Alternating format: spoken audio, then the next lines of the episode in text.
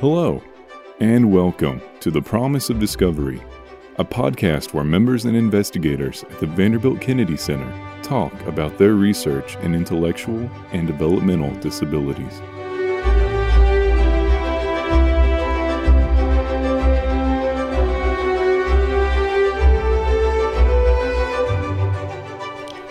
Good afternoon. I'm Elise McMillan, Director of the Vanderbilt Kennedy University Center for Excellence in Developmental Disabilities, and I'm here today with Ann Kaiser. She's the Susan Gray Chair in Education and Human Development, a professor of special education and psychology, and a Vanderbilt Kennedy Center investigator. Welcome, Ann. Thank you. I'm glad to be here. We're so excited to talk to you today about your work and research with Kid, the Kid Talk project. But before we get into that, I'd like to know just a little bit more about you. Could you talk about some about your position here at Vanderbilt and how long you've been here? I've been here for a very long time, which is great. And I'm a professor in special education, and my area is early childhood special education. So my research kind of comes out of working in that area. And I've been lucky enough to do lots of different jobs at Vanderbilt, including directing the family research program in the Kennedy Center and serving as the faculty director for the Susan Gray School along with M.L. Hemmeter. And you know, if you stay long enough, you get to do every good job there is to do here. So I've been really lucky. And we, you've done a great job in, in the many different roles that you mentioned. How did you first get interested in research and in working in this whole area of disabilities? Well, I like to tell you that I had a good life plan, but it wasn't like that. So, as you know, I have a younger brother who has autism, and typical of many siblings, I felt like I had done my time with autism and disability and that I would like to do something really different from that. And I was pretty sure I was going to be a civil rights lawyer and kind of on my way on that trajectory. And then I got a job as a research assistant because I needed money and found out that it was possible to have a job as a researcher. And that was a life changing point for me. Changed my program, ended up getting a PhD in developmental psychology. And then the other big turning point was as a postdoc, I wrote this project to observe kids living in a residential treatment center. And even though I had grown up around kids with disabilities and was really comfortable with disability, I had never seen kids living in residential treatment before. And my study was about how staff interacted with these children. And literally, after two weeks, uh, it was clear to me I needed to do early intervention research because I didn't want another kid to ever live there. And it's not that the staff weren't good or kind, it's that they never talked to these kids, and the kids never talked to them, and there were no opportunities to learn language in particular. So, right after that, we started Language Project Preschool, and everything else I've done for the last 30 years sort of unfolded from that. Oh, that's fascinating. I, I never knew some of that background. I knew you were a sibling and that the, this area was important to you. So, that does lead us to more to talk more specifically about Kid Talk. And could you tell us more about what that is, what all it entails? So, Kid Talk's our community name. Uh, we have, for as long as I've been here and while I was at the University of Kansas, been interested in how young children learn language and the role that their parents and partners, their siblings, their peers, their teachers play in teaching them language.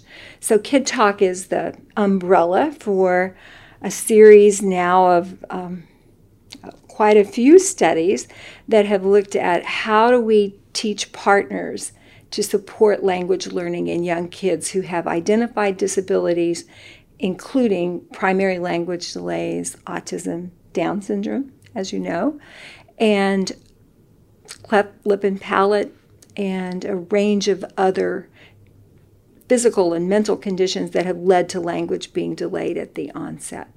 So we do mainly parent training. We work with parents of kids under three for the most part at home pay people a lot of money to drive around in the Nashville traffic to do home visiting.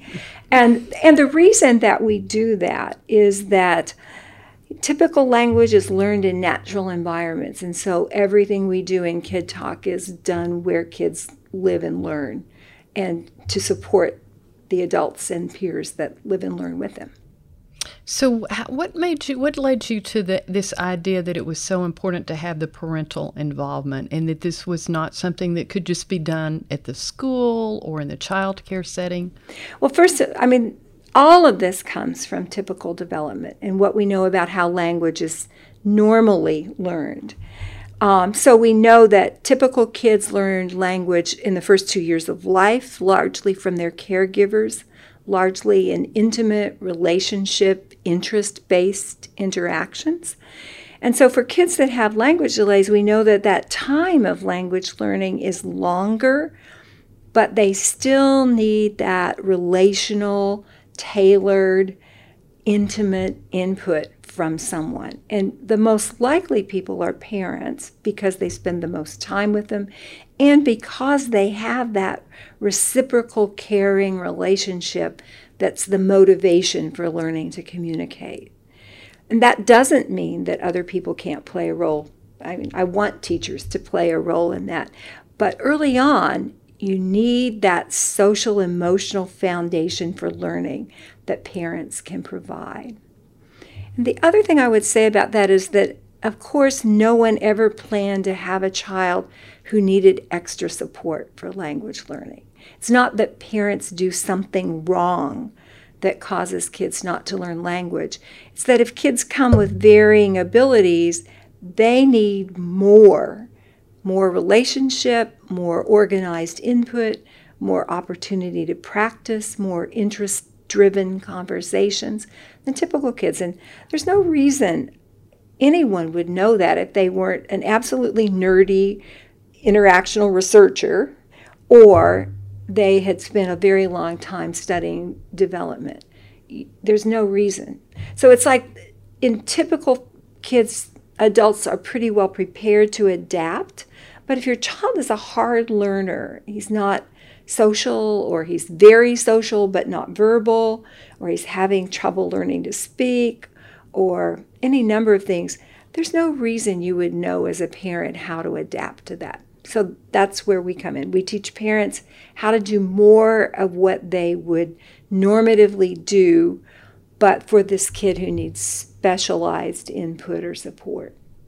So, could you describe one of those sessions when you do go through the traffic into one of those homes? What, what's that like for the parent and for the child? Well, I hope it's good for everybody. Let me say that our goal is for those home visits to be fun and informative and for everybody to feel good at the end of them. So, a typical home visit begins with talking to the parent about what they've been doing and how their child has been doing and asking them today what what would you like to work on we have an agenda but let's hear what's important for routines let's hear what's important for toys and how's this going with you and then after we've listened to the parent for a good while we usually set up some place that we can work with the child. And often that's on the floor, on a little rug. Some kids at a table, but usually usually we're on the floor with toys that the child likes and some organization that makes it easy for the the mother usually, although we have trained lots of dads, as you know, um, to sit down together in a, a relatively quiet space and just be face to face and close to things that they like to do. And we developed over the years a really systematic way of teaching parents that involves teach, which usually is reviewing information, modeling with the child a little bit, and then letting the parent practice for the majority of the session with coaching and feedback. And then some time at the end of that practice uh, to review what happened, for the parent to ask questions, and together to make a plan for the rest of the session. Typical session, we play with toys, usually really good, fun toys. We know a lot about toys. Um, we do some routines that the family's chosen, like make a snack, or it's true, we've given lots of kids baths because bath time is a fun time to work together or getting the mail or feeding the dog or whatever the family would normally do. And we work on language that works for both the parent and the child in that. And recently, we've really spent a lot of time developing some new protocols for shared book reading that are appropriate to the child's level and are differentially supportive depending on what the parent needs. So we've now spent about 45 minutes doing things that are mostly fun for the child, all of them relatively brief, um, parent led, but following the child's interests and, and lasting as long as the child is really interested in what you're doing with um, practice based coaching, basically.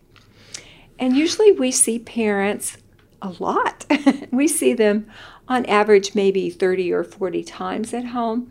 So over that time, we move from really simple strategies that are um, sort of foundational and social to things that are about really specific linguistic input that their child is ready to learn.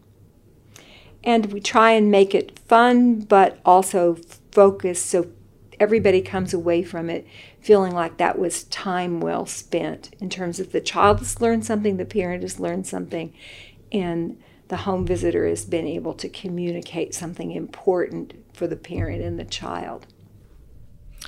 Are there differences, um, and and we realize every child is different. Everyone's an individual. But you mentioned early on talking with students on our, our young children on the autism spectrum, some with Down syndrome, others. Are there differences you can see through your work and research? There are, and you know I think there are differences at two levels. So there are differences by disability, which I would call maybe phenotypical differences. So kids with Down syndrome have all that yummy social part, but they have a really hard time paying attention to language and social. In contrast, kids with autism have much harder time with the social part of the interaction, but many of them are pretty good language learners because they can pay attention to the auditory signal and they can map words onto objects and meaning pretty easily. So you tailor a little bit differently for those two kinds of kids. Um, so there's that general type, but then there's this tiny human in front of you, and every one of them is different. And that, so you kind of, we have a protocol for kids with autism, but here's this little person who may be very different from this other little person. And what one parent is struggling with with their child may not be an issue for another parent. So that's why we're asking parents what's going well, what's not going so well, where do you need help? And we tailor we tailor both to the child and to the parent. And that you know that's the art part of the science which is how and part of our goal right now is to really articulate those broad phenotypic differentiated strategies and then also to articulate the decision making that goes into what and how do you teach. And I'll give you a good example of that. So we just finished a study with 92 newly diagnosed two year olds with autism. And the only criteria was that they had an autism diagnosis, and that was it. And so that turns out to be a hugely heterogeneous group of kids. So we had everybody from kids that were really looked a lot like our language delayed kids but had gotten an autism diagnosis to kids who were not yet regulated at all. They're running around, they don't really like adults very much, they don't have any spoken language, they might not have a lot of gesture and they're really not interested in toys and they're really not interested in us. So, for those families, goal one is to get through the day. So, how can we help this mom or this dad with positive behavior support and environmental arrangements that just make life easier? So we might work on routines first with those families. How can we get through meal time? How can we get through bath time? How can we get through bedtime with a little bit of talk and input and lots of just how do we make this routine work? With the kids kind of in different places, or when this kid learns some of those basic skills, Then we're going to talk much more about what language to model and how to prompt language and how to expand language and all of those sorts of things. But you can't go to linguistic input until you get the interaction working. Different kids need different things to help that happen. What kind of work are you doing on scaling this up? As you've already alluded to, our family was very lucky to participate in this research early on. We happened to live here in Nashville. We were very near the Vanderbilt Kennedy Center. But what how do you get this out way beyond Nashville? Well, good question. So, first of all, we're not the only people that do this kind of work. I was telling you earlier that I just came back from a big meeting of about 300 people, all of whom are interested in this kind of work, and parent training is a really big part of that conversation. So, we have taken the approach of doing lots of research and publishing it because we wanted to build the evidence base for it. But we've also trained lots of people in the community and we continue to offer training, a lot of training for parents. And we've trained a lot of students who can be Part C providers and who can um, work in early childhood special ed. And we need to probably explain to the audience Part C. So, Part C is the state provided services for children under the age of three that are very similar in delivery to what we've been talking about. They're typically home based, they're provided by someone with developmental expertise. They might also be provided by a speech language therapist or a physical therapist, but often these are developmental therapists whose role is to support both the child and the parent. And we've been very lucky to work with Part C in Tennessee and in Nashville, and a lot of our kids are referred to us, and we've done training for Part C in return for that and are always interested in doing more of that. Um, what comes next in your research interest and for the work that you're doing? Well, I'll tell you what we're doing right now, which is super challenging, and thank goodness I have wonderful collaborators. So, thing one is that for kids where the social communication foundation is pretty solid, we really need to look at the long term language outcomes and increase the precision and the dosage of linguistic input. So these are kids that are you know doing pretty well in the scheme of things but who have persistent problems in language that then show up as problems in reading in social relationships in other academics and so we need longer, more tailored interventions with them. And explain what you mean by linguistic input. So, I mean, two things vocabulary and sentences, right? Mm-hmm. Remember fourth grade when you're drawing the diagram of those sentences, like that doesn't make any sense. Well, somehow humans are able to learn grammar in really complicated ways to express meaning with word order and all sorts of things. But kids who have even a mild language impairment, things like marking plurals and marking subject and verb agreements really hard and beginning to form sentences that have clauses or multiple parts to them really hard. Well, you need those when you get to school and your teacher's talking about math or talking about history or talking about social studies. If you don't understand how complex language works, you're going to miss a lot of language of instruction. And even kids with mild language delays, that's really hard for them. So we're now doing this study starting with kids at 30 months for 18 months, bless these parents' hearts, trying to move children through those early stages of grammar. So we're laying the foundation for narrative conversations and for reading. And this is one of the first studies that's been that long and has involved parents that deeply in teaching that more complex kind of language. What I think this is is a model for other populations. It's just this is the place to start. So that's a whole lot of fun. We have a whole bunch of toddlers in our lab and they're really fun and these are great parents and I hope they like us at the end of the study because they will have seen us a lot of times at their house. And then the other population that we're interested in is low income Spanish speaking families, particularly immigrant families, who have a child who has a language delay. So, in the general population, somewhere between 10 and 15% of kids have difficulty learning language. And that's probably also true for children who are low income and bilingual.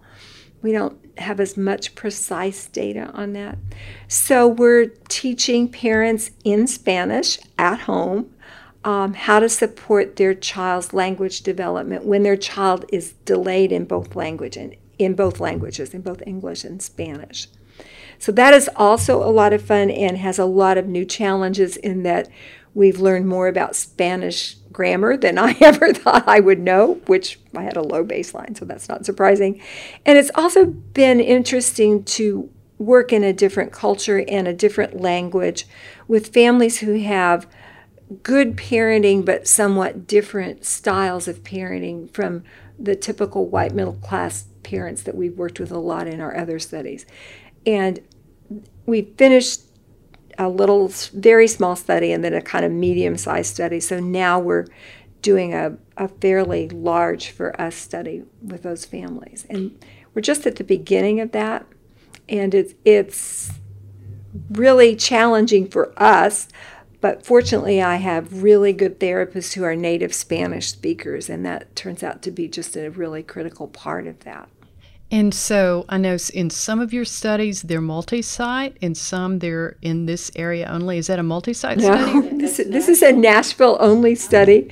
Although when we were in California, we were wishing that we lived in California because there are just many more families that speak Spanish there. But yeah. So do you speak Spanish yourself? No, I don't. And I, I understand Spanish because I speak a little bit of French, but I am like cramming with a grammar book. But my project coordinator is Tatiana Pareto, who is fluent in Spanish, and I have a speech language pathologist who is fluent in Spanish, and a couple of really good graduate students who are Spanish speakers. So I feel like I'm learning as much as anybody is learning in that study. But it's so important to do that work, and even though I don't feel like we're as well prepared for it as I would want to be, these are such underserved families, under-identified kids with real needs underserved families. And the main barrier is having personnel who are multilingual to work with them, right? And so I'm hoping that we can build some capacity here at Vanderbilt. I know the Kennedy Center has worked hard to have some capacity to serve those families. It feels like a really important thing to do at this time. It, yes, it does. We'll have to stay updated on that work. So, you have this radiantly successful son with Down syndrome. And I know that you've benefited from lots of research in the Kennedy Center and lots of services. What would you say to parents about participating in research and when is it a good idea? When was it not a good idea? Do you regret any of it? Um, that's a really good question. Um, and as you alluded to, but but I'll explain. We were very lucky after our son Will was born that we learned. I think at the uh, where he was getting childcare, we saw a flyer for your. I think it was called the Milieu Language Project at the time, and thought, well, that sounds interesting. And um, particularly now this was 30 years ago. You do hear as a family with a, a member with down syndrome how communication will be a struggle. And so we thought this sounded so important. And i, I can't tell you how important that study and participation has been. Um, anybody who knows Will knows that he speaks very well and a lot. and I, you know, I just can't help but think how things would have been different had we not um, had the opportunity to participate. So that really set, I, th- I think that was such a good experience for Will, for my husband. Uh, as you said, Tom was the one who was participating much more than I did at the time. It really set the tone of how important research can be. But I think there were some things in there. You alluded several times during your discussion to you pay attention to the parents and ask them how is it going, what's important to them. When you have that kind of research partnership, there is not there is no bad research to participate in. Um, and so I think that kind of helped us learn what can our expectations be if we're, we're participating in research. So what I would tell families is look at that. First of all, is it something that's important to you? Talk to the research personnel, ask the questions what's the timing, what are the expectations. You do have to balance, I mm-hmm. think. Um, any family with young children is busy, particularly if you're a family eh, who has a young child with disabilities. You'll be that much busier. But uh, so I would look at those kinds of things. But I, I can say overall, it's the participation that we've had in research has uh, just been a blessing to our families. And Will is a real proponent of families participating in research because at the end of the day, many of the developments, the, the really good developments in the area of Down syndrome have been because of researchers like you and then because of families who were willing to participate. So I was at this meeting earlier this week, and literally every researcher there, all of whom do applied work, kind of like I do, begins their presentation with a thank you to the families and the children that have participated. And I just, I, I want to say that we have nothing to say without families. And that that's just, I've been so lucky in the Kennedy Center and at Peabody how accessible the campus can be, how welcoming the Kennedy Center has been to families, and that that makes an enormous difference in the quality of work that we can do. Absolutely, because um, it, as you know, um, but it's so important to families um, to find out about other resources, perhaps to find out about other research that can benefit them. And I think that's what a center like this, the Kennedy Center can bring to the table. So, so I'll I'll turn back to ask you maybe a closing question, and and you've alluded to it some about the um, about what being part of the Kennedy Center can bring. But what do you see? kind of for the future, for the next steps, both in terms of working with the center and with the kind of answers that we can come to in this whole area of disabilities research. Wow. You know, on the one hand, it is such an exciting time because we have learned so much. And I think that the critical thing now is how can we make this accessible to people? So, what have we learned about dissemination? We've learned that one shot talks don't do any good whatsoever, and one day workshops don't help teachers very much. And so, I think thinking together about the kinds of continuing education that we can offer to the community that takes advantage of everything that the researchers here have learned about how to help adults change their behavior. Because really, so much of what we do is about the kids, but the the way in which we change children and support children is always through adults. And actually, changing adults is way harder than changing children because we live in complex environments and we have lots of kids in our classrooms or in our communities. And so I think the role of the center in really leading those new models of extended training and recertification and professional development that takes advantage of the really good work that has gone on here, both in terms of content and in terms of what we know about supporting professionals in context. So important.